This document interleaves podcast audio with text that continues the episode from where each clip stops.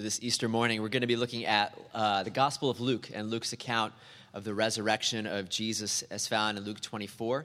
Um, for those of you who are unfamiliar with Luke, he was one of the early church leaders. He was a traveling companion of Paul, uh, a physician and a historian, and he wrote an account based on the eyewitness accounts of those who traveled with Jesus and made sure in the beginning of the Gospel of Luke and the, gospel, and, and the sequel, Acts, um, to make sure that we knew that what he was writing was a historical account based on the eyewitnesses. And this morning I'm going to be focusing especially on the passage of two disciples on the road to a place called Emmaus uh, and their interaction with Jesus. But I want to begin at verse 1 just so that we read the uh, resurrection account. So, Luke chapter 24. On the first day of the week, very early in the morning, the women took the spices they had prepared and went to the tomb. They found the stone rolled away from the tomb, but when they entered, they did not find the body of the Lord Jesus. While they were wondering about this, suddenly, two men in clothes that gleamed like lightning stood bef- beside them. In their fright, the women bowed down with their faces to the ground. But the men said to them, Why do you look for the living among the dead? He is not here, he is risen. Remember how he told you when, while he was still with you in Galilee, the Son of Man must be delivered into the hands of sinful men be crucified, and on the third day be raised again. And then they remembered his words. When they came back from the tomb, they told all these things to the eleven and to all the others. It was Mary Magdalene, Joanna, Mary, the mother of James, and the others with them who told this to the apostles. But they did not believe the women because their words seemed to them like nonsense. Peter, however, got up and ran to the tomb. Bending over, he saw the strips of linen lying by themselves and he went away, wondering to himself what had happened. Now, that same day, two of them were going to a village called Emmaus, about seven miles from Jerusalem. They were talking with each other about everything that had happened. As they talked and discussed these things with each other, Jesus himself came up and walked along with them, but they were kept from recognizing him. He asked them, What are you discussing together as you walk along? They stood still, their faces downcast. One of them, named Cleopas, asked him, Are you only a visitor to Jerusalem and do not know the things that have happened here in these days? What things? he asked. About Jesus of Nazareth, they replied.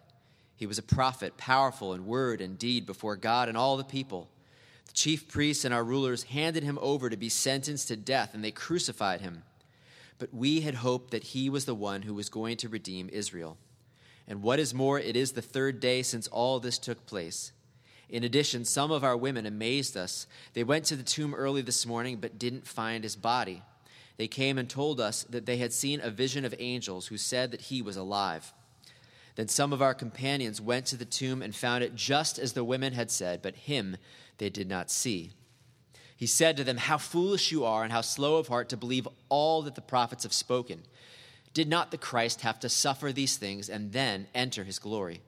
And beginning with Moses and all the prophets, he explained to them what was said in all the scriptures concerning himself.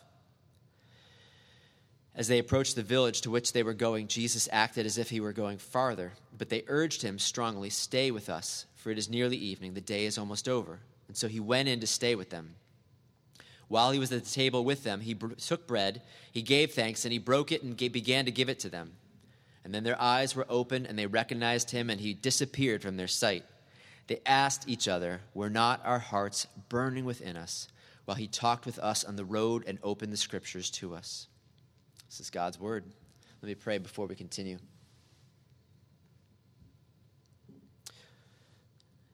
Father, we pray that you would please open our ears to hear what you have to say, open our hearts to receive and accept this word.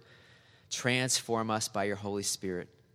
Fill us this morning with faith, with hope, with joy, we pray in Jesus' name. Amen. So, in this passage, we've got two of Jesus' disciples, one named Cleopas, the other one's unnamed, and they're walking on the road to a place called Emmaus, and Jesus walks along with them all of a sudden, but they are kept from recognizing him, it says. And I think this passage is great in helping us to understand some of the barriers there are to belief in Jesus. I'm going to use this passage to talk about three barriers there are to belief in Jesus and then two clues that we see in this passage to belief in Jesus, and then one step to belief. So I'm going to begin just by looking at some of the barriers we see in this passage to belief in Jesus. And the first, I would say, is this the hiddenness barrier. The hiddenness barrier. It begins, says, as they talked and discussed these things with each other, Jesus himself came up and walked along with them, but they were kept from recognizing him. There was something about Jesus that was hidden from their sight. And I don't think it was that Jesus had completely changed so much that they couldn't recognize him. There's something, I think, supernatural that God was doing to prevent them from understanding that this was Jesus. Because I think their inability to recognize Jesus, the hiddenness thing, is consistent with what we read in the Bible. And we just went through Second Corinthians. For those of you who uh, were part of that sermon series, may remember some of these passages and how there's a hiddenness to God, to knowing God. In Second Corinthians 3 and 4, let me share a couple passages where Paul uses the term the veil to describe it. He says, We're not like Moses, who would put a veil over his face to keep the Israelites from gazing at it while the radiance was fading away. But their minds were made dull, for to this day the same veil remains when the old covenant is read. It has not been removed because only in Christ is it taken away. Even to this day, when Moses is read, a veil covers their hearts. But whenever anyone turns to the Lord, the veil is taken away. Now the Lord is the Spirit, and where the Spirit of the Lord is, there is freedom. And we who with unveiled faces all reflect the Lord's glory are being transformed into his likeness with ever increasing glory, which comes from the Lord who is the Spirit. And then the next chapter, he says this And even if our gospel is veiled, it is veiled to those who are perishing. The God of this age, that Satan, has blinded the minds of unbelievers so that they cannot see the light of the gospel of the glory of Christ, who is the image of God. It's kind of frightening, this passage. He's saying, for those who don't believe in Jesus, those who don't know Jesus, it's not just that intellectually they have an issue, that they can't, you know, buy the arguments or anything like that. He says, basically, what's going on is something more supernatural than that, something more spiritual than that, that Satan has veiled their heart, so to, so to speak, that they can't see the gospel of the glory. They don't see the glory of Jesus. There's something hidden about God to them. It's as if Jesus is walking alongside them all along, that He is, God is, the glory of God's all around them, but they cannot see it. It's veiled to those who are perishing. And this is true, I would dare say, for some of you, even who are sitting out here right now, who are listening to me from wherever you're listening. For some of you, you, you just don't get it. Maybe you come to church and you just look around, you're like, I don't get it. Why are these people like raising their hands and singing? They all seem to be into this Jesus thing. And for me, like, I just don't get it. I don't buy the arguments. I don't, I don't understand what's so amazing about this, this thing that people believe. And I want to challenge you to consider that what this passage is saying is that there is a hiddenness to God. There is, as it is, a veil that is separating you from being able to see the glory of the gospel, to be able to see Jesus, to be able to see the glory of God. There is an enemy who has veiled blinded the minds, it says, of unbelievers so they cannot see the gospel of the glory of God. My own life story, I came to know Jesus at age 18. And having a before and after, I can look back and I can say confidently that there was something supernatural that happened. That that day that I knelt by my bed at UConn in the Buckley dormitory and said, God, I know where I belong and it's with you, there was something supernatural that happened. It wasn't like the angel started to sing over me and I all of a sudden like saw a bright light or anything, but from that day forward, something was different. There was this desire to know God that had not been there before. That the Bible all of a sudden came alive and it was speaking to me in a way that before it had just been this dry, meaningless book. That there was a desire to worship, to spend time with other Christians that I'd never had before. That I wanted to know more and more, as much as I could about God. And it wasn't because someone taught me that. It wasn't because someone told me what I needed to do. It was as, as if something had happened, something supernatural, that where there was blindness, all of a sudden now I was seeing things clearly, seeing myself, seeing the world in a whole different way.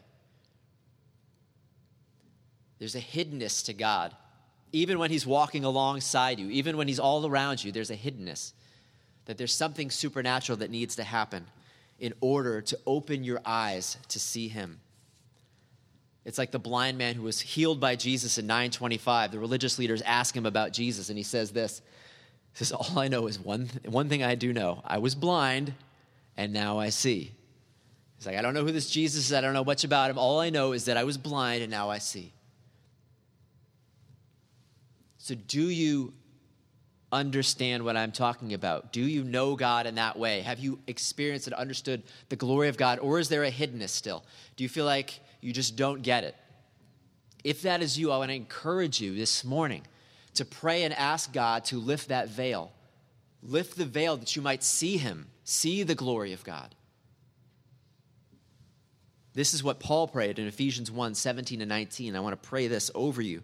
I keep asking that the God of our Lord Jesus Christ, the glorious Father, may give you the spirit of wisdom and revelation so that you may know him better.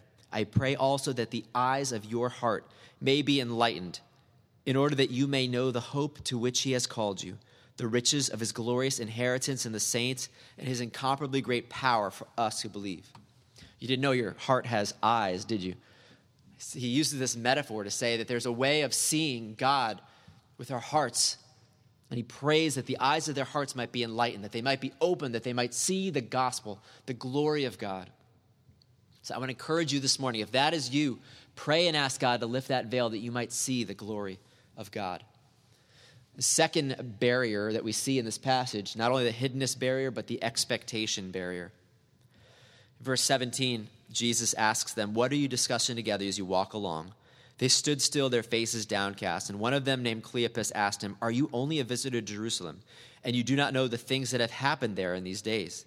What things? he asked. About Jesus of Nazareth, they replied. He was a prophet, powerful in word and deed before God and all the people. The chief priests and our rulers handed him over to be sentenced to death, and they crucified him. Notice this last line now. But we had hoped that he was the one who was going to redeem Israel. So they kind of betray their expectations there. That their expectation of this Jesus was that he was the Messiah who had come in, and because Israel was under Roman oppression, he was going to come in and he was going to overthrow Rome. He was going to be this great military hero who was going to restore Israel to its formal, former glory. And then he died. And they're crushed because their expectations of who God was, of who Jesus was, what he was going to do,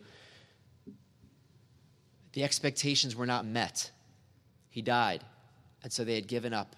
They couldn't see Jesus. They couldn't understand what God was doing because they had expectations of what God was like and what he was going to do and what the Messiah was going to be like and what the Messiah was going to do.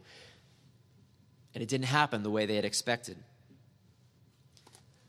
Can I challenge you again to consider that one of the expectations that you may have to belief I'm sorry, one of the barriers you may have to belief is this expectation barrier. One of the barriers you may have to belief is that you have certain expectations that you have placed on God. Expectations of what God should be like, how he should act. And when he does not live up to those expectations, does not act the way you think a God should act, you reject him, you are disillusioned, you're disappointed, you turn away from faith because of the expectation barrier. Like those disciples, you thought God should act a certain way, and then he didn't. The most common time this happens in our lives is when something bad happens, right? When someone we love dies. When the disease or the illness that we're praying about doesn't turn around.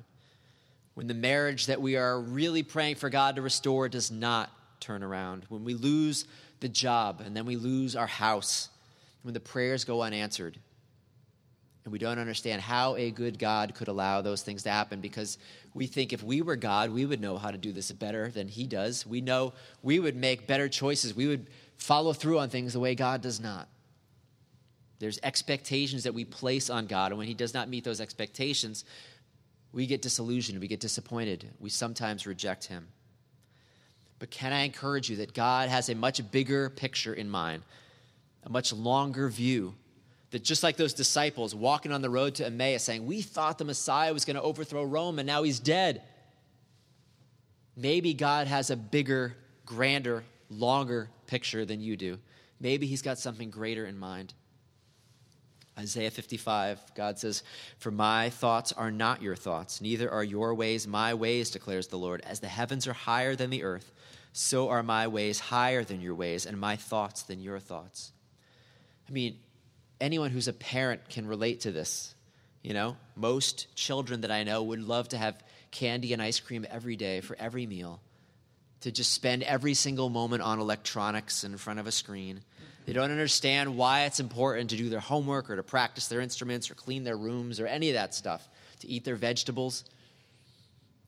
They've got their idea of what the good life is. And when parents don't, you know, meet those expectations, they think the parents are cruel. God is infinitely more than this. Can I encourage you this morning? If you look back at your life, you may see that the expectations you have placed on God have caused you to get disillusioned, have caused you to reject Him because you expect God to act a certain way. And He's got a much bigger, grander, longer view in mind than yours. As Elisabeth Elliot put it, God is God. And because he is God, he is worthy of my trust and obedience. And I will find rest nowhere but in his holy will that is unspeakably beyond my largest notion of what he is up to. If this relates to you, can I encourage you? Come to the Bible with an open mind. Come to church with an open mind. This year, we have groups that are reading through the Bible, and you're welcome, even though it's April, to join one of those groups. You can find information on our, our webpage or website about that. We're reading through, coming to the, the, the Bible to understand who God is, not to place our expectations on Him, but to understand who the Bible reveals Him to be. Can I encourage you, lay down your expectations of how God should act so that you might trust in Him, learn who He really is. So that's two of the barriers the hiddenness barrier and the expectation barrier. The third barrier in this passage is the supernatural barrier. They're talking to Jesus. They say, What is more? It is the third day since all this took place. In addition, some of our women amazed us. They went to the tomb early this morning, but they didn't find his body. They came and told us that they had seen a vision of angels who said he was alive. And then some of our companions went to the tomb and found it just as the women had said, but him they did not see essentially the disciples are saying okay these women are telling us some miraculous stories about a, a, missing body about visions of angels about a dead man rising again and we're having a hard time wrapping our head around this and believing it. Certainly one of the barriers that keeps people from believing and might keep you from believing is this supernatural element. Around the world there are many societies many cultures where they just know that the supernatural is real.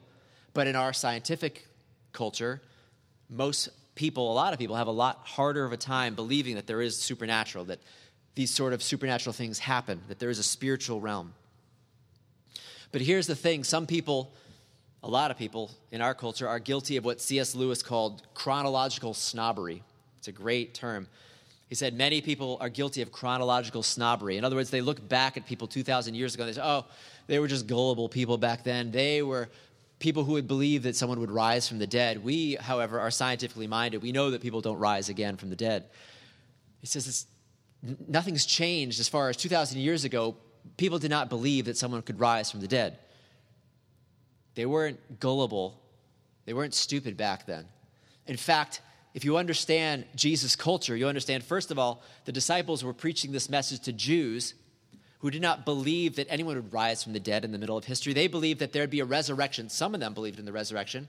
Those who did believe there'd be a resurrection at the end of time, a general res- resurrection at the end of time.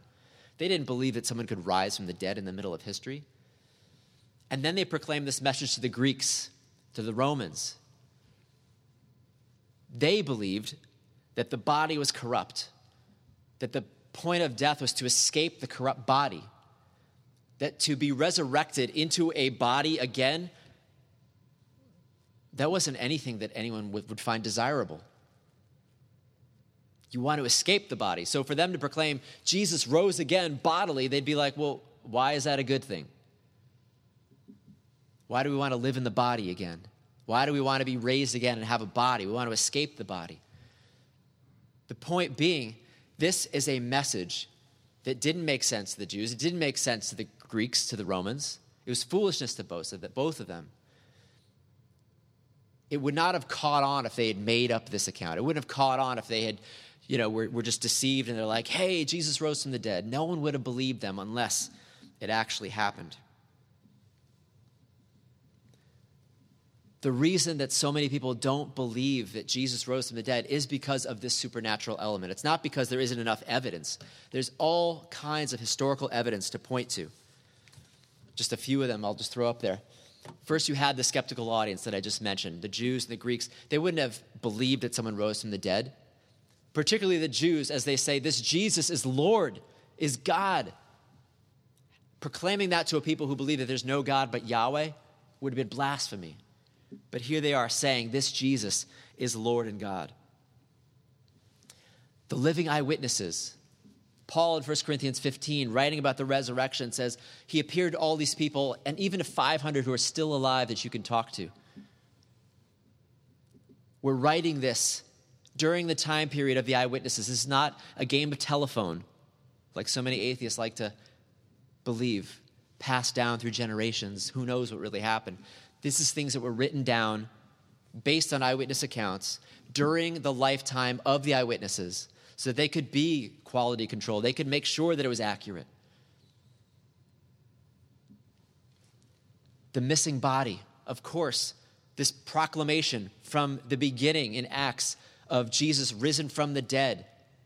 All they needed to do was produce a body and say, Yeah, no, he didn't rise from the dead. Here's the body to prove it.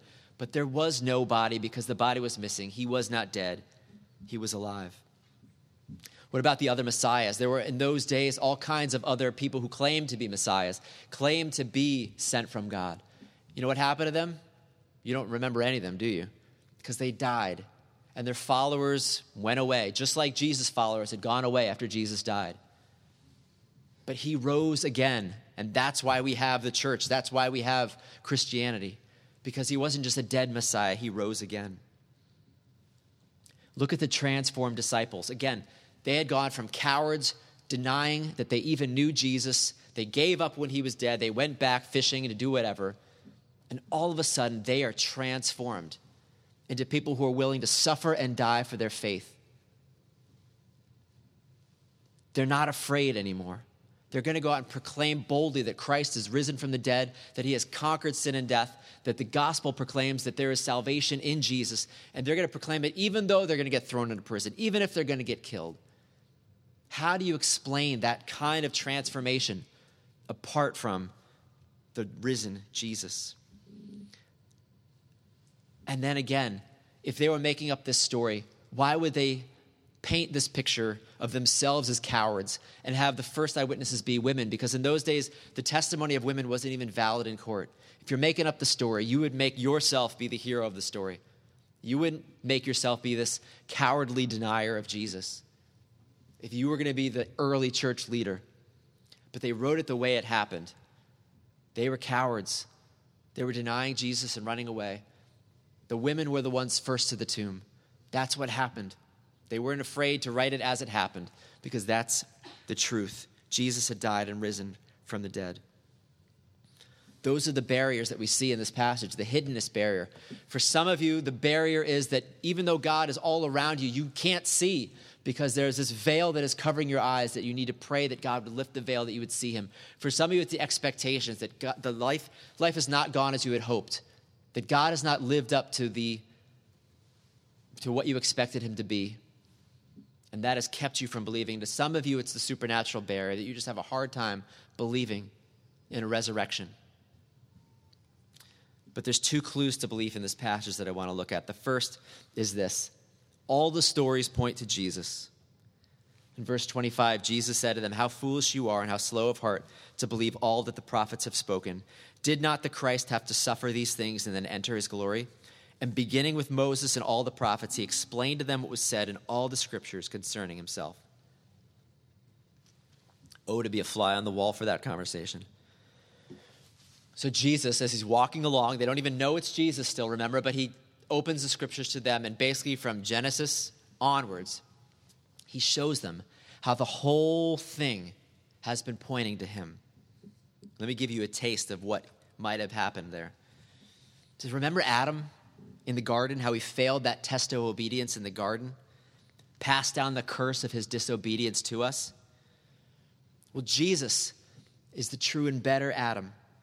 He passed the test of obedience in the Garden of Gethsemane, and he passes down his blessing of obedience to us. Remember after Adam and Eve fell into sin, how God told them that the serpent would bruise the heel of the woman's descendant, but that descendant would crush the serpent's head? Well, that descendant is Jesus, who, even though he was bruised by the devil on that cross, will crush the devil forever. Remember Cain and Abel? How Abel was slain by his brother Cain, even though he was innocent, and how his blood cried out for his condemnation? Jesus is the true and better Abel who was also slain, even though he was innocent. And his blood cries out not for our condemnation, but for our acquittal.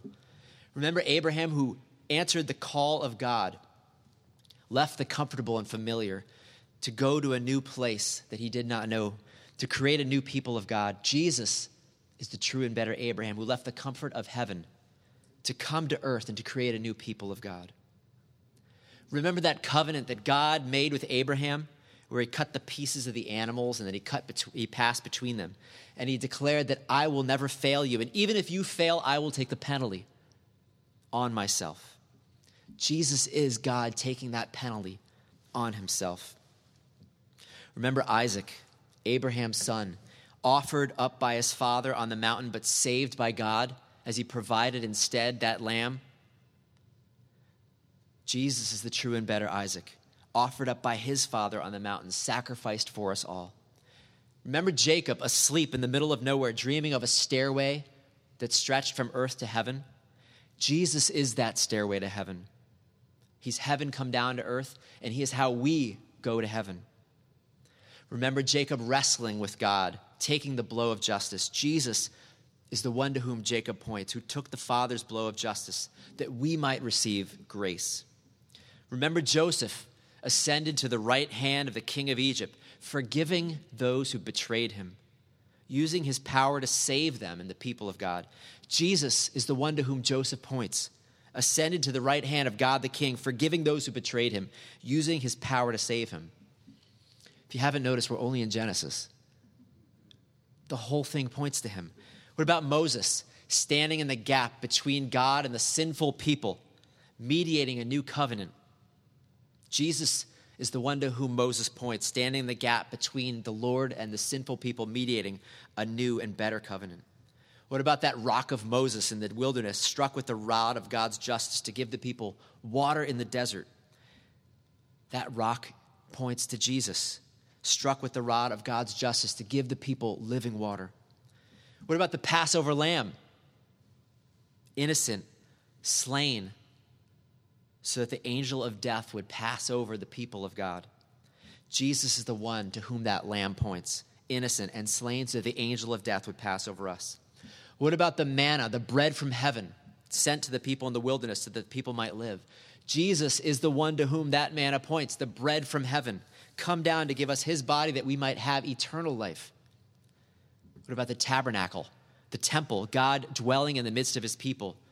Jesus is the true temple, Emmanuel, God with us, God dwelling in our midst. What about Job, the innocent sufferer who intercedes for his friends and saves them? Jesus is the one to whom Job points, the truly innocent sufferer who intercedes and saves us. What about David and his victory over Goliath? How his victory becomes our victory, his people's victory, even though they never lifted a stone themselves.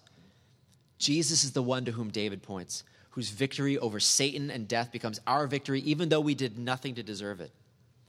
What about God's prophecy that Dave, one of David's descendants would sit on the throne forever? Jesus is that descendant, the son of David, reigning over an eternal kingdom. What about Psalm 22? The psalmist crying out, My God, my God, why have you forsaken me? As evil men encircle him, pierce his hands and his feet, cast lots for his clothing. Jesus is the one that Psalm 22 is prophesying about, crying out from the cross as he takes our sins. What about Esther, risking the palace to save her people? Jesus is the one to whom Esther points, the one who gave up his heavenly palace and didn't just risk his life, but gave his life to save us.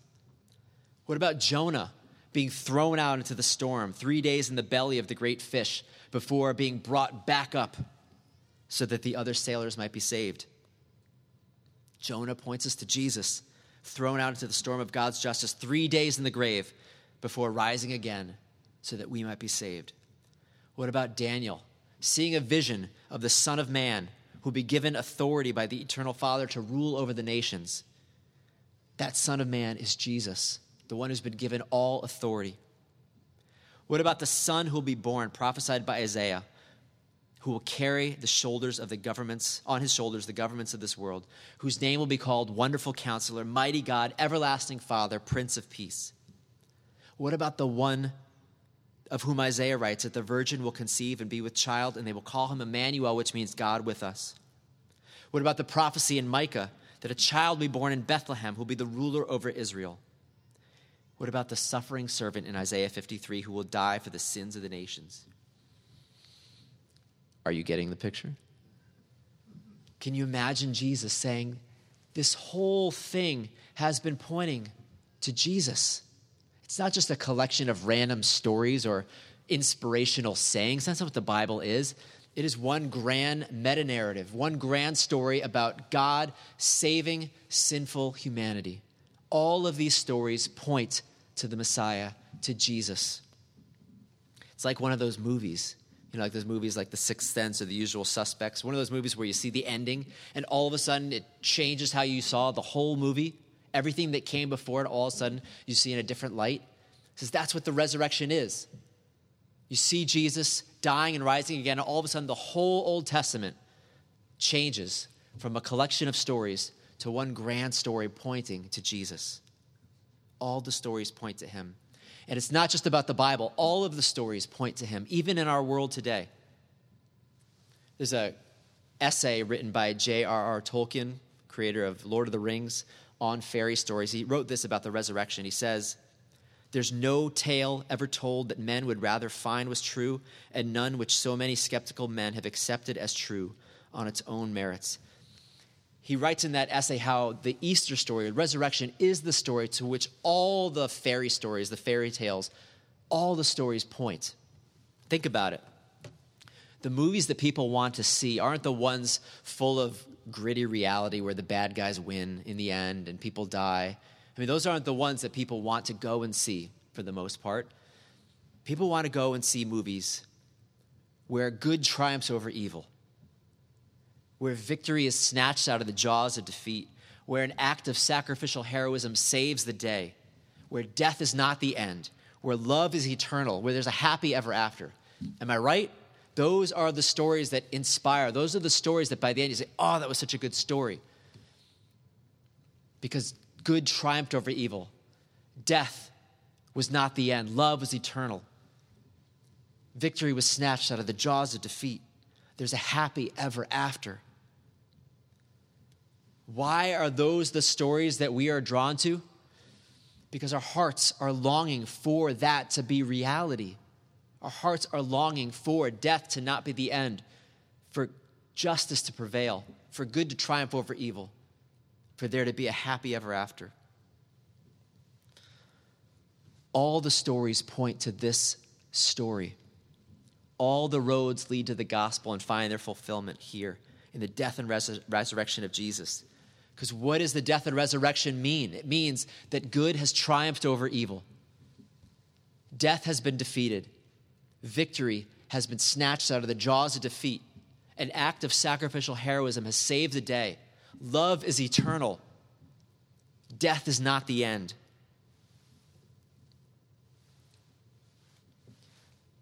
The first clue to belief is all the stories point to Jesus, and the second is very much related. Our hearts are longing for him. Finishing that reading, as they approached the village to which they were going, Jesus acted as if he were going farther, but they urged him strongly, Stay with us, for it is nearly evening. The day is almost over. And so he went in to stay with them. And when he was at the table with them, he took bread, gave thanks, broke it, and began to give it to them. And then their eyes were opened, and they recognized him. And he disappeared from their sight. They asked each other, Were not our hearts burning within us while he talked with us on the road and opened the scriptures to us? They say, As we heard Jesus talk and share how everything pointed to him, they say, Weren't our hearts burning within us? Weren't we just longing for this to be true? How did you feel as I was sharing all those stories, not just from the Bible, but also the stories that captivate our imagination? Do you not long for those stories to be true? Not to be like, well, those are just the movies, you know, those are just in the stories, yes, we know there's always the happy ever after in the story, and love is eternal, and the good guys win, but that's not the way it is in life, you know. In real life, it just doesn't go that way. Don't you long for that to be true? Despite all the evil and discouragement that comes from this world, to believe and to know that this is true. It's because our hearts were created for eternity. Ecclesiastes 3:11 says he has made everything beautiful in its time. He has also set eternity in the hearts of men, yet they cannot fathom what God has done from beginning to end. There is something in our hearts that we can't deny that longs for this to be true. Because God has placed that longing in our hearts. Think about it. When you come to a funeral, think about the last time you were at a funeral of someone you loved. Do you find yourself at peace with that being the end? Or does something inside you rage against it and say, This is wrong? This is wrong. This is not the way it's supposed to be. Something in you rage against that. Say, It was not meant to be this way. Death cannot win. This cannot be the end. The grave can't have the final word. That longing in your heart, it's not an accident. God has placed that in your heart because death is not the end because love is eternal. As John said, uh, as Jesus said in John 11, 25 to 26, I am the resurrection and the life. He who believes in me will live even though he dies. And whoever lives and believes in me will never die. Do you believe this? And as the writer of Hebrews put it, since the children have flesh and blood, he too shared in their humanity, so that by his death he might destroy him who holds the power of death, that is the devil, and free those who all their lives were held in slavery by their fear of death. Can you see? You read this, it's like this is the story to which all the stories point. The hero of all heroes who came into this world to destroy the enemy of all enemies, the devil, to free those who were held in slavery by their fear of death. This is the story to which all the stories point. That longing in your heart is there because God has placed it there, because it's true. The grave is not the end. Love does last forever. He rose from the dead to prove it. What about the longing for justice? I mean, you look all around this world and everyone is crying out for justice, trying to figure out what justice is and how to find it and how to get it. What about that longing that good would triumph over evil, that everything would be made right, there'd be no more suffering, no more oppression, none of that? The resurrection tells us that one day justice will prevail, that good will win, that evil will be destroyed. Revelation 21 says, Then I saw a new heaven and a new earth. For the first heaven and the first earth had passed away, and there was no longer any sea. I saw the holy city, the new Jerusalem, coming down out of heaven from God, prepared as a bride beautifully dressed for her husband. And I heard a loud voice from the throne saying, now the dwelling of God is with men, and he will live with them. They will be his people, and God himself will be with them and be their God. He will wipe every tear from their eyes. There will be no more death or mourning or crying or pain, for the old order of things has passed away. He who was seated on the throne said, I am making everything new. And then he said, Write this down, for these words are trustworthy and true. He says, This is the end. The, in the end, evil, death, suffering, sin, it's all destroyed. Everything's made new. Good has triumphed over evil, and there will be justice forever. The longing that we have for justice is because God has placed it there, and one day it will be ours.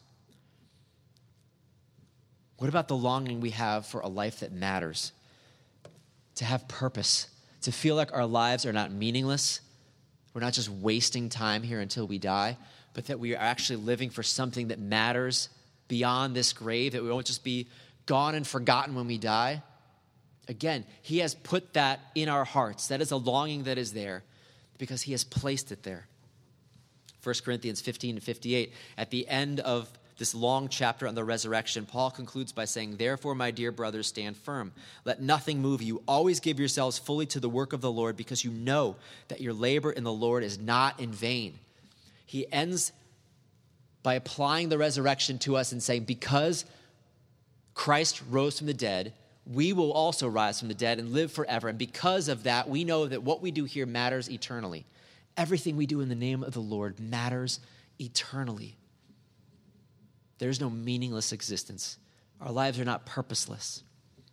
Matthew 10 42, Jesus says, If anyone gives even a cup of cold water to one of these little ones because he is my disciple, I tell you the truth, he will certainly not lose his reward. Amen. Every little thing that you do in the name of God, every act of kindness that you do for others, he says matters eternally that longing in your heart to feel like what you do matters, that you're not just spinning your wheels until you die, wasting your time. It's because God has put that in your heart, a longing, this burning to live a life of significance. And the resurrection means that it is significant. Everything you do matters eternally. There's many other longings, but those three I think are so valuable. The longing that death is not the end, the longing for justice, the longing that our lives would matter eternally. So I want to end with one step to belief. Believe that Jesus died for your sins and rose from the dead to defeat sin and death. I hope that your heart is burning within you, and it's not just from whatever you ate for breakfast, but that your heart is burning within you as you listen to these stories and say, Could this be true? God, may this be true. That all of the stories culminate in this story. They all point to this the hero of all heroes who defeated the enemy of all enemies to free us, to conquer death, that love would prevail forever and ever. How does your story become part of his story, become part of this story?